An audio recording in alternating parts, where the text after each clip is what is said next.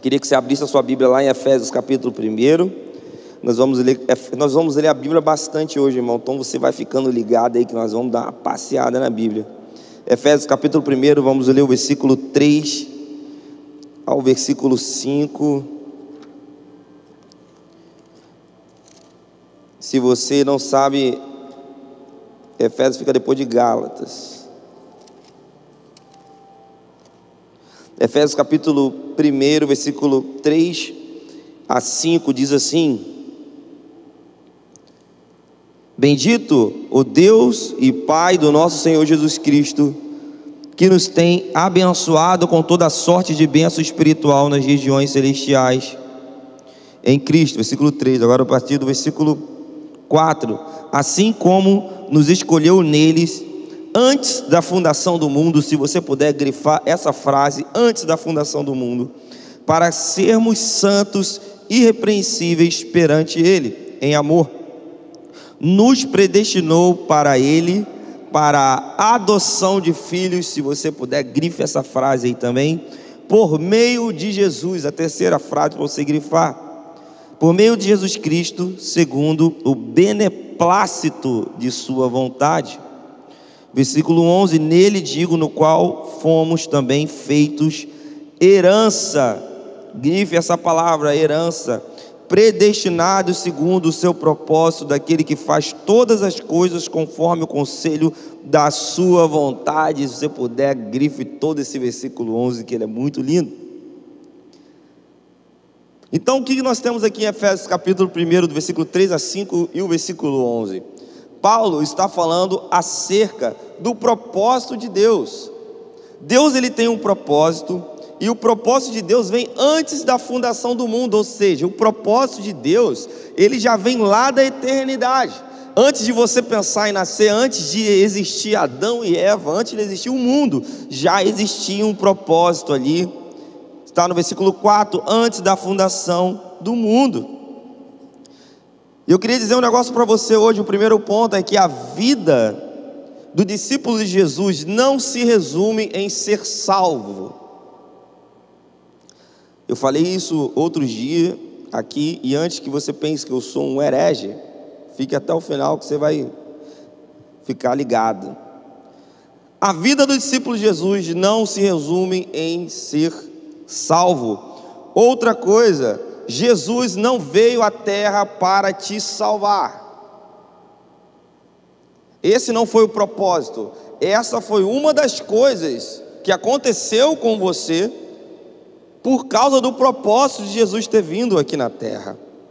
Então a vida do cristão não se resume em ir para o céu.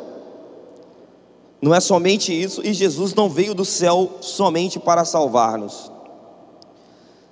O discípulo ele precisa de uma orientação, o discípulo ele precisa de uma direção para saber o que ele tem que fazer uma vez que agora ele entrou no reino de Deus. Esse é um erro comum da nossa teologia na igreja geral. A gente foca muito a teologia na queda do homem. A gente foca muito as nossas orações, nos nossos estudos de que todos pecaram e estão afastados da glória de Deus. Por isso que a gente acha que o propósito da nossa vida é a salvação. Porque quando a gente foca o, o, o, a, a, nossa teologia, o nosso ensino, o nosso estudo somente na queda do homem, o homem caiu e agora é, nós estamos perdidos. E aí a gente começa a achar que a salvação é a nossa única solução e na verdade é a nossa única solução, mas a gente acha que a salvação é o fim das coisas. Só que há mais uma coisa que eu quero falar hoje para você é que a salvação é um meio pelo qual você chega ou caminha no propósito de Deus. Efésios capítulo 1 que a gente acabou de ler, diz o seguinte: Deus ele quer salvar o homem, mas esse não é o propósito de Deus, esse é o desejo de Deus. Por exemplo, Deus, ele quer curar o homem, mas esse não é o propósito de Deus, esse é o desejo de Deus.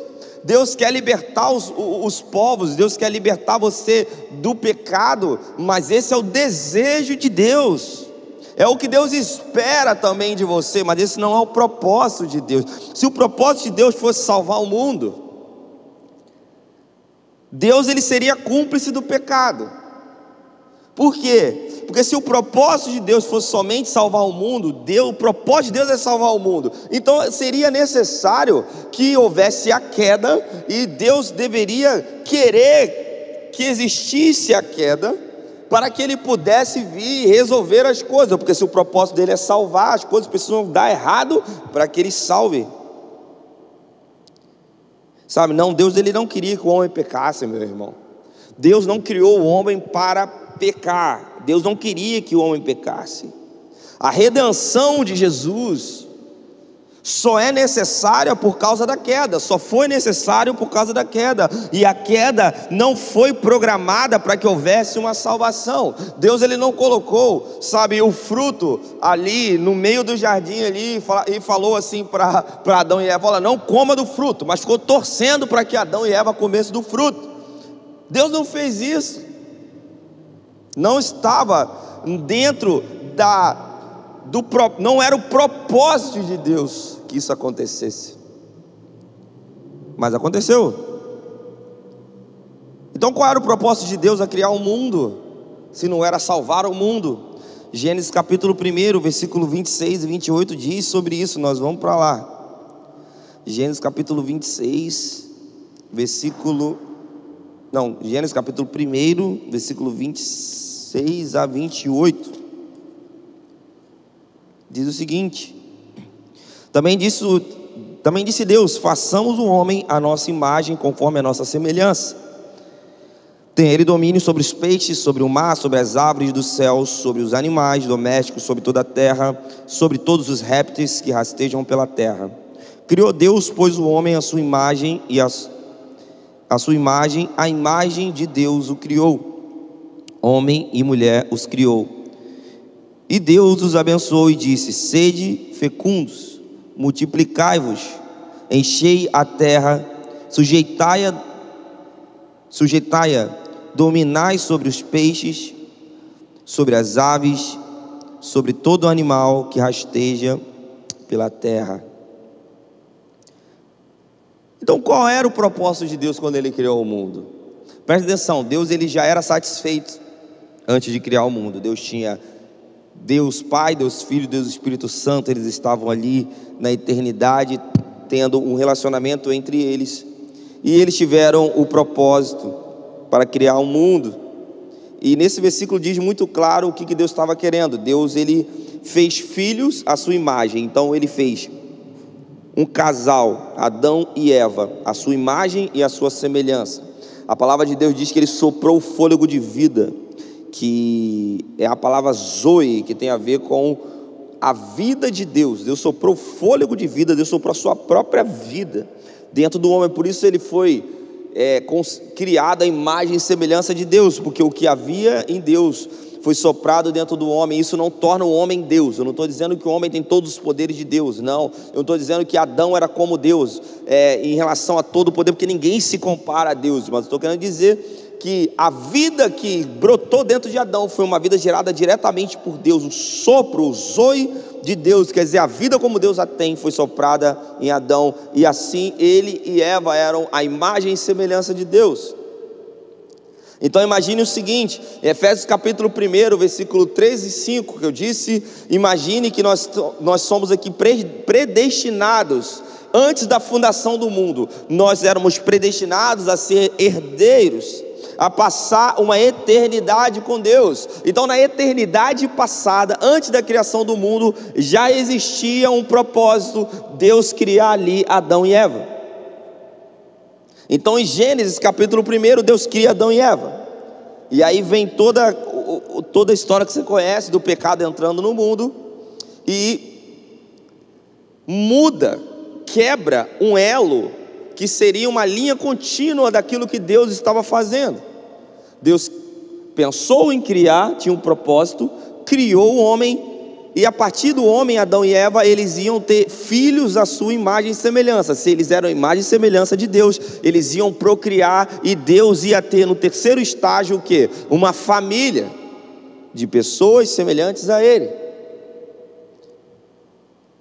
Só que no meio desse caminho, Deus criou, Deus pensou, Deus criou, e nessa linha de Deus ter uma família, houve ali uma intervenção pecaminosa e satânica, que quebrou essa linha dessa próxima etapa e a partir daí o homem ele não caminhava para Deus ter uma família. A partir daí a, pro, a próxima etapa era a morte do homem. O homem saiu dessa linha e partiu em direção a outra linha que é a linha da perdição. Deus ele queria filhos com a sua imagem, com a sua natureza e com a sua vida. Ele queria ter uma família, mas só que por causa da intervenção diabólica e violenta no propósito de Deus, essa linha traçada começou a andar para outro lado. Então, por causa do pecado do homem, o homem, ele não, se, não, não é mais a família de Deus, a sua imagem e semelhança. A partir daí, o homem se torna inimigo de Deus. A partir daí, o homem se torna alvo da ira de Deus. Então essa linha, em vez de vir para cá, começa a descer. Agora Deus, ele é o alvo da ira de Deus. Agora ele é inimigo de Deus. Agora o homem é merecedor do castigo de Deus. Romanos 6, 23. Sabe, meu irmão, o homem se tornou uma outra criatura. O homem se tornou um outro homem. O homem já não era mais o mesmo homem. Ele se tornou um homem separado de Deus, e a palavra de Deus chama isso de morte. O espírito do homem ficou separado do espírito de Deus, e a partir daí o homem ficou um homem morto espiritualmente. E se o homem é morto espiritualmente, ele é inútil para Deus. E aí, talvez você fale assim, mas como assim o homem é inútil para Deus? o homem morto espiritualmente, mas essa não é a vontade nem o propósito de Deus. Deus ele não quer que você viva morto espiritualmente.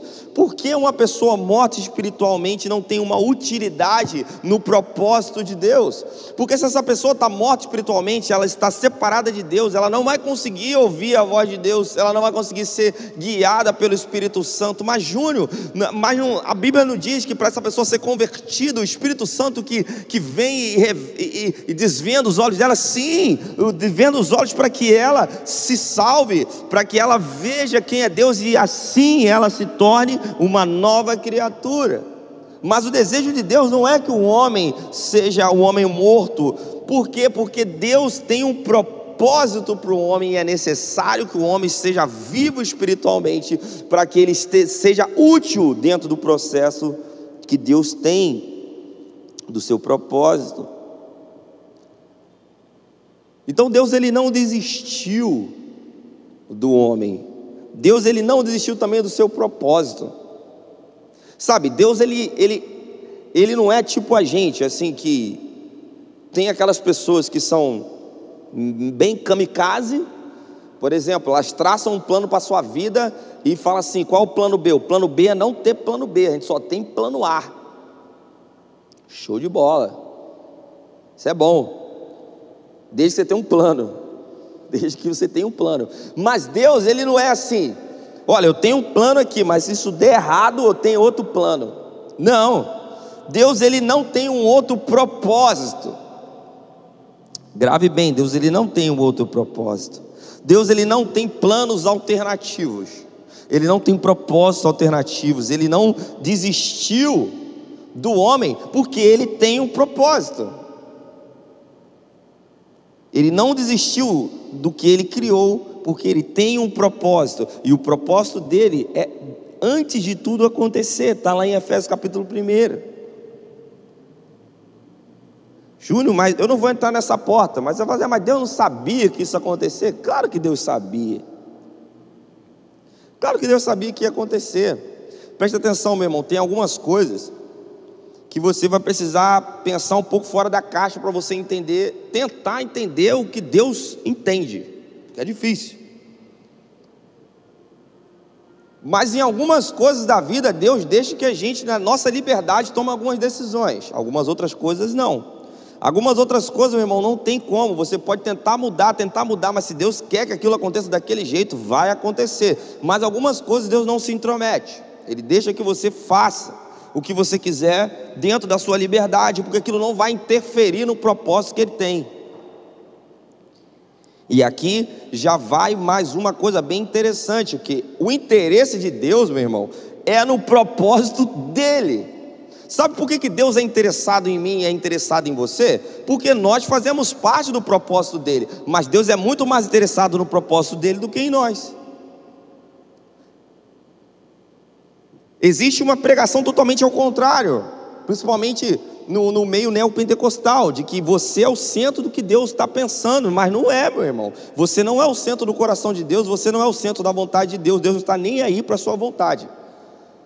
Deus está aí para o seu propósito. Sabe por que, Deus é fiel a você? Ele, é, ele nem é fiel a você, Deus é fiel à palavra dele. E ele disse que estaria contigo. Então, porque ele disse que estaria contigo, ele é fiel à palavra dele. E aí ele vai ser fiel a você, meu irmão. Entende? Que o plano de Deus é nos incluir no plano que ele tem. O plano de Deus não é fazer o nosso plano. Então Deus ele escolheu o homem, ele, na verdade Deus escolheu redimir o homem através de Jesus ali, pelo novo nascimento. 1 Coríntios capítulo 15, versículo 45 a 48, nós vamos ler, eu estou lendo alguns versículos porque a gente está falando sobre fundamentos, é interessante você anotar alguns versículos e ler alguns versículos para você ficar um pouco mais firme no seu, na sua defesa da sua fé, o porquê que você acredita no que você acredita. 1 Coríntios 15, 45, 48 diz assim: ó, Pois assim está escrito: o primeiro homem, Adão, foi feito alma vivente. O último Adão, porém, é espírito vivificante. Mas não é primeiro o espiritual, e sim o natural, depois o espiritual. O primeiro homem formado da terra é terreno, e o segundo homem é do céu. Como foi o primeiro homem terreno, tais são também os demais homens terrenos, e como é o homem celestial, tais também os celestiais. Ou seja, Deus ele precisou e escolher redimir o homem através de algo que é chamado de novo nascimento. Por quê? Porque pelo nascimento natural, pelo andar da carruagem, nós não poderíamos estar falando com Deus e nem ouvindo a voz de Deus. A gente não poderia estar ligado, conectado ao Senhor, às coisas celestiais. Então Deus ele escolheu um jeito de nos reconectar ou nos redimir. Então ele nos une a ele novamente, agora não pelo sopro de vida, não pelo fôlego de vida, mas Deus nos une a ele novamente pelo novo nascimento. Que é quando você se converte. Deus nos une a ele exatamente no dia em que o Espírito Santo de Deus ele vem morar dentro do seu espírito. Claro que isso na era já do da nova aliança, né? na antiga aliança o Espírito Santo não estava em todas as pessoas, mas isso aí é uma outra aula. Preste atenção, Adão ele perdeu a imagem de Deus porque ele escolheu ser independente. Nós vamos falar sobre isso um pouco mais para frente em outros dias. Porque ele foi algo, alguém rebelde então aí está algo errado que a gente fala normalmente, sem nenhum problema. Você não vai, não é pecado falar isso, mas nós não somos, nós não nascemos mais a imagem e semelhança de Deus. O homem que foi criado à imagem e semelhança de Deus foi Adão e Eva. A partir daí, quando nós somos a imagem e semelhança de Deus, é quando nós nascemos de novo. Quando nós nascemos de novo. Porque só seria necessário só seria possível nós nos reconectarmos com Deus e sermos a imagem dele se nós nascêssemos de novo, porque o primeiro nascimento já não adiantava mais para nós. Então Jesus ele sempre quis e ele sempre foi ele sempre quis e sempre foi dependente e obediente a Deus. Adão teve um sentimento de rebelião no seu coração, que quis ser independente de Deus. Quando ele quis comer aquele fruto, porque se você comer aquele fruto, você vai ser igual a Deus. Então ele não queria mais falar com Deus, ele queria ser igual a Deus. Para que eu vou depender de Deus se eu posso ser igual a Deus? Então ele quis ser independente, rebelião, rebelião contra Deus. Jesus veio à terra e ele era totalmente dependente de Deus, ele era o próprio Deus, mas ele disse: Olha, eu não faço nada sem o meu Pai estar de acordo, eu e o meu Pai somos um.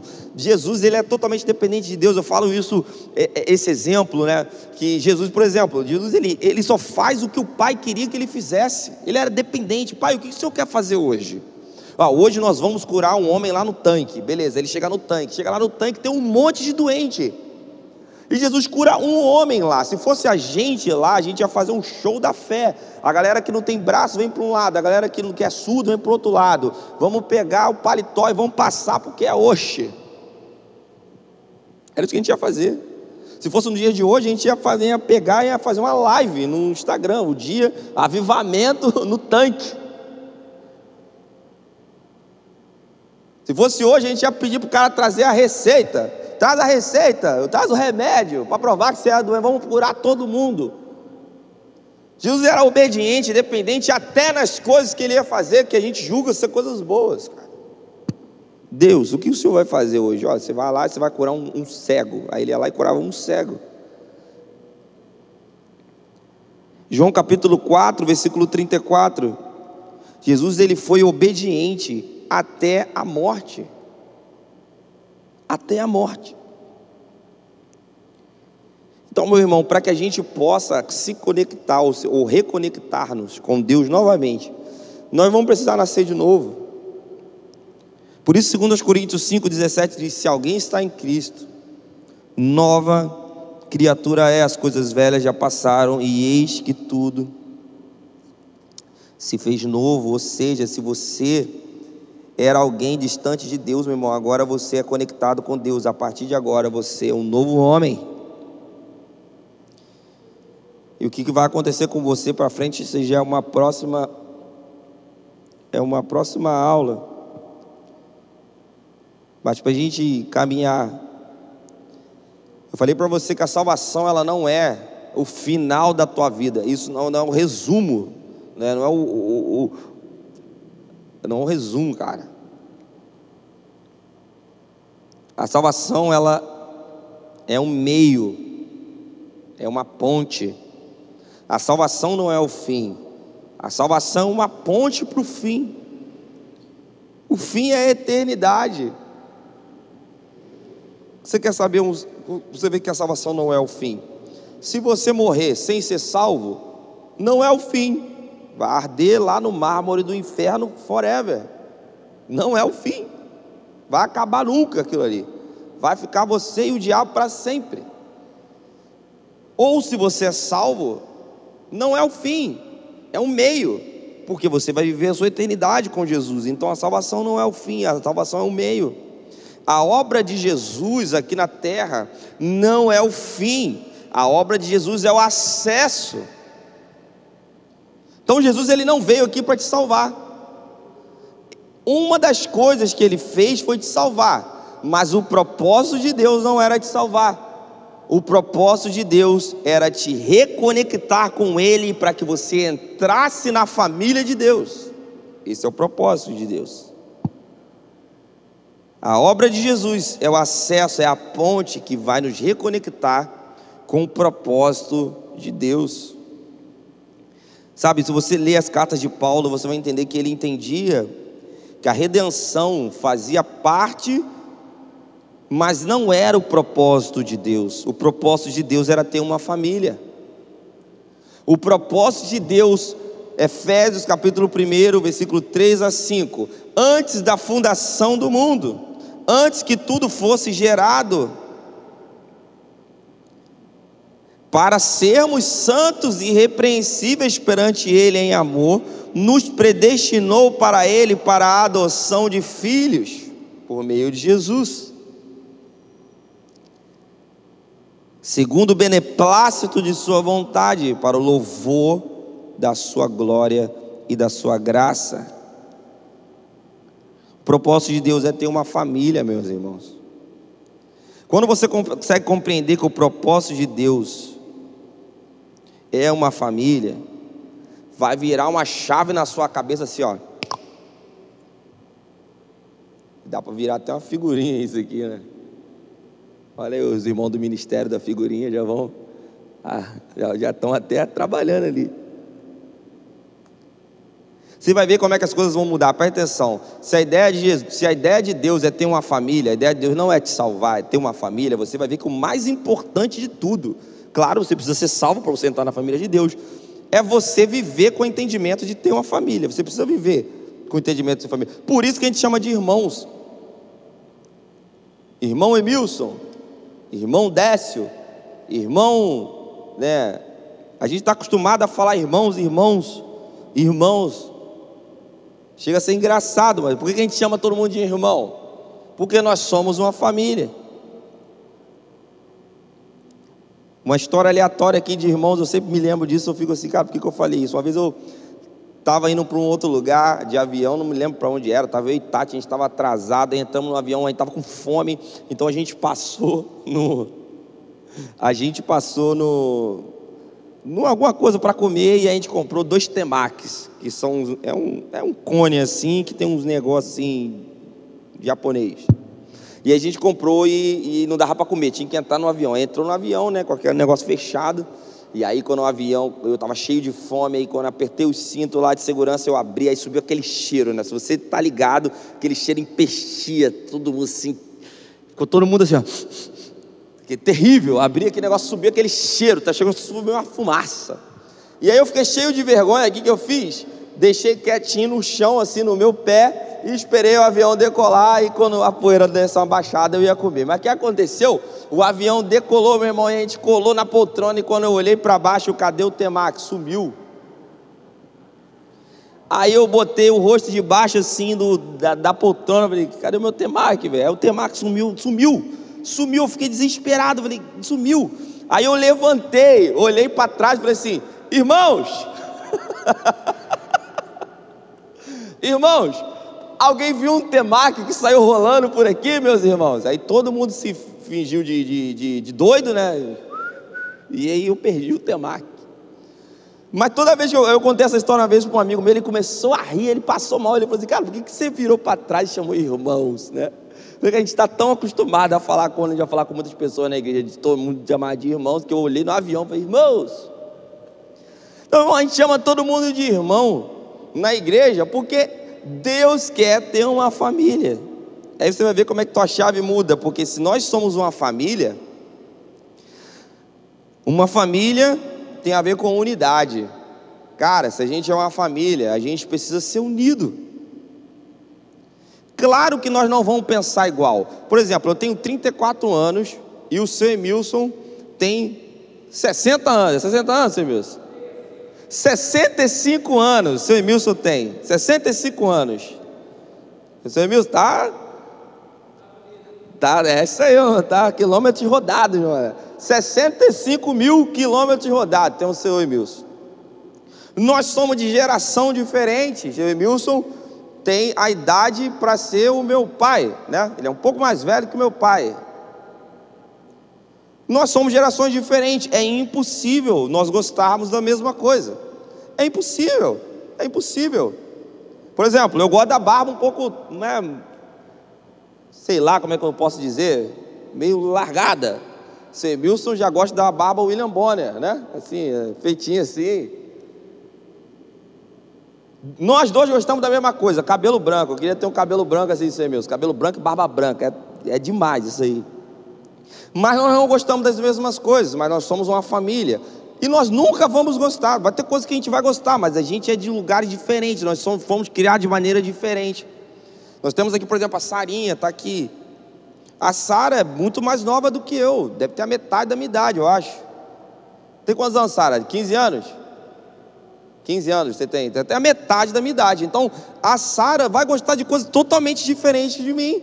Ela, e principalmente do seu Emilson. E nós temos aqui a Belinha, que tem menos da metade do, ou a metade dos anos da Sara que vai pensar totalmente diferente da gente, meus irmãos. Nós não vamos gostar da mesma coisa, nós não vamos achar todas as coisas, as coisas mais legais, mas nós somos uma família, nós temos que aprender a nos suportar e conviver.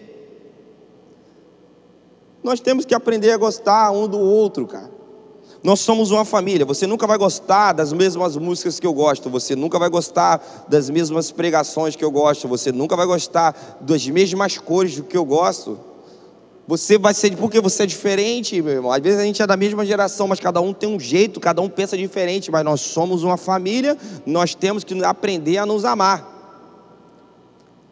E se a gente brigar? Bênção. Porque a gente é na, é na briga né, na, é na confusão, é na, na discordância que, a gente, que gera amor. Sabe qual é o problema da igreja? O problema é que a gente briga e vai embora. Esse é o problema. Brigar nunca foi o problema. Paulo brigou feio com seus amigos. Brigou com todo mundo, brigou com Barnabé, brigou com Pedro, brigou com todo mundo. Pedro brigava com todo mundo, todo mundo brigava, mas ninguém ir embora. Ir embora. Esse é o problema. O problema nosso como igreja de unidade é que nós não conseguimos aceitar as nossas diferenças a ponto de discordarmos e convivermos juntos. É difícil. Se eu falar algo que, que, que, não tem a ver com. Se eu falar algo que eu gosto, que você não gosta, você vai ficar chateado comigo. Irmãos já chamaram atenção já, já, me, já me chamaram atenção por coisas, que eu, coisas pessoais que eu gosto, que são diferentes dele. E olha que nem era na política, porque se fosse na política, talvez a gente ia se matar, como as pessoas se matam por aí. Mas a gente não pode nem torcer para time diferente hoje. Por quê? Porque a gente não consegue conviver, meu irmão. Quem é você? Como é que você como é, como é que você se diz um cristão e não consegue conviver com alguém que torce para um time diferente do seu? não consegue conviver com alguém que pensa politicamente diferente, que nós somos uma família de gerações diferentes, nós somos pessoas diferentes, nós temos que aprender a nos suportar. Chega de mimimi. Às vezes é hora de você botar sua viola dentro do saco. Às vezes é hora de você ficar quieto, engolir. Por quê? Porque o que nos une tem que ser maior do que o que nos separa, amém? Isso é unidade. A família de Deus não tem assim, olha meu irmão, a família de Deus é o seguinte, vamos dividir por setor. Todo mundo que é carioca vá para esse lugar, todo mundo que é político, esquerda, para um lado, político direito, porque todo mundo que torce para um time para cá, não. Todo mundo junto, meu irmão. Inclusive aqueles que acham que são calvinistas, e aqueles que acham que são arminianos, ou aqueles que acham que vai todo mundo subir para o céu, ou aqueles acham que não vai subir ninguém. Todo mundo tem que se amar porque nós somos uma família. E uma família tem a ver com unidade. Então é hora da gente começar a se amar mais, não acha não? Outra coisa, nós somos uma família de muitos filhos. O propósito de Deus é ter uma família de muitos filhos. Ele falou para Adão e Eva: multiplicar, multiplicar, crescer e multiplicar. Então a multiplicação tem a ver com outra coisa que nós temos que fazer, ou seja, nós temos que entrar para uma família e nós temos que multiplicar. Meu irmão, a gente precisa evangelizar, a gente precisa discipular pessoas, a gente precisa aceitar as pessoas. Preste atenção, se nós precisamos, nós somos uma família e nós precisamos de multiplicar, preste atenção, vai entrar um monte de gente que é diferente de você, cara. Não é um clube. Apesar de todo mundo aqui ficar usando preto, nós não somos um clube dos, dos que andam de preto, tipo moto, motoclube, sei lá, clube de rock. Não é. Mas, meu irmão, nós somos uma família, nós não somos um clube. Então preste atenção que eu vou falar para você, crente, cristão, membro da igreja. Vai entrar um monte de gente na igreja que é muito diferente de você, que gosta de outras músicas que você não gosta, que gosta de cores que você não gosta, que torce para time que você não torce, que vota em pessoas que você não vota e você tem que amar esse irmão. É isso. Por quê? Porque nós precisamos multiplicar, meu irmão. Se você não consegue conviver com pessoas diferentes que você, você não está preparado para entrar no reino de Deus. Porque é um reino de uma família de muitos filhos.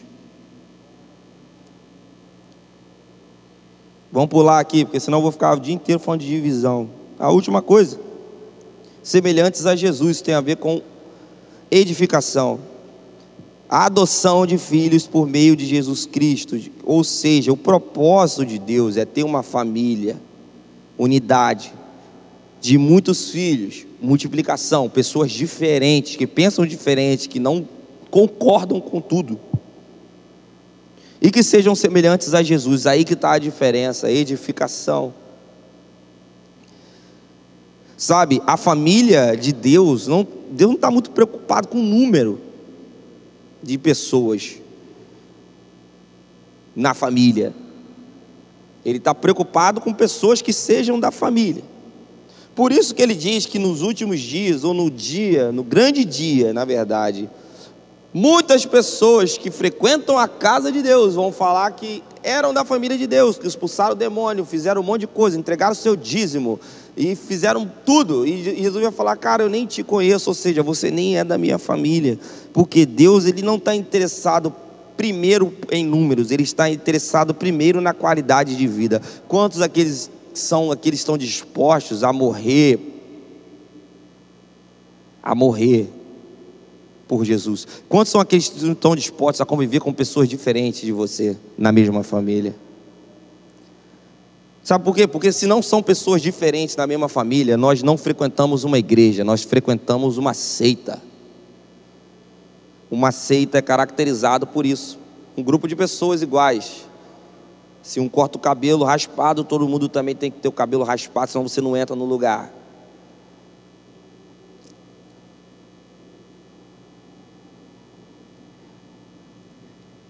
Deus quer ter filhos semelhantes a Jesus, que sejam santos como Jesus, que preguem como Jesus, que vivam como Jesus vivia, que amem como Jesus amava, eu como Jesus ama, né? Que perdoem como Jesus perdoa. E qual é a nossa posição nisso? Nossa posição como igreja, meus irmãos, é que o propósito de Deus é o chamado da nossa vocação. Ser uma família de muitos filhos semelhantes a Jesus, para a glória e louvor e a graça de Deus, é a nossa vocação, é o nosso chamado, e é por isso que uns pregam, é por isso que outros evangelizam, é por isso que outros é, plantam igreja, é por isso que outros ensinam a palavra de Deus, é por isso que essas coisas acontecem, é por isso que outros profetizam e anunciam a palavra de Deus, e anunciam coisas que Deus vai fazer, por quê? Porque entende que o propósito de Deus é ter uma família de muitos filhos semelhantes a Jesus para o louvor e a glória e a graça de Deus. Por isso que eles se envolvem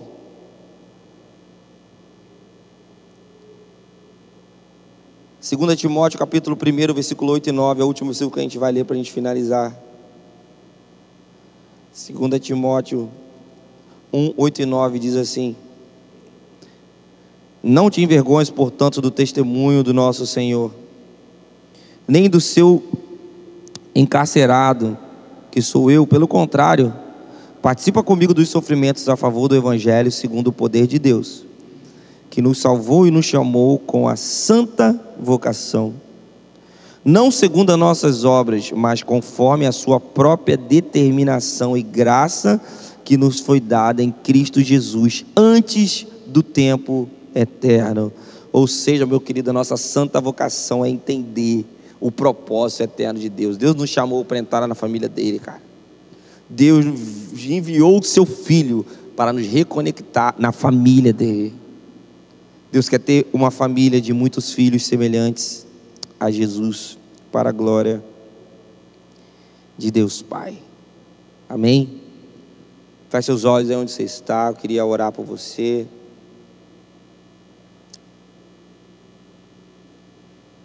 Queria orar por você. Feche seus olhos e faça uma oração simples assim. Senhor Jesus, é, Muda o que tiver de mudar na minha vida para que eu entenda o seu propósito. Me faça conviver com pessoas diferentes de mim, que torcem para times diferentes, que pessoas que vivam coisas diferentes, que votam em pessoas diferentes, pessoas que gostam de cores, músicas, tudo diferente. Me faça entender, Senhor, que nós somos uma família. Coloque isso no meu coração, entendimento de família. Eu quero ser a família. Família de Deus.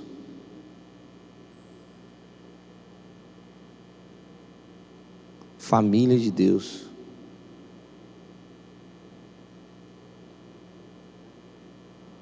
Somos sua família, Jesus. Somos seus irmãos. Deus, nós somos seus filhos e nós oramos para o entendimento de família, unidade, multiplicação.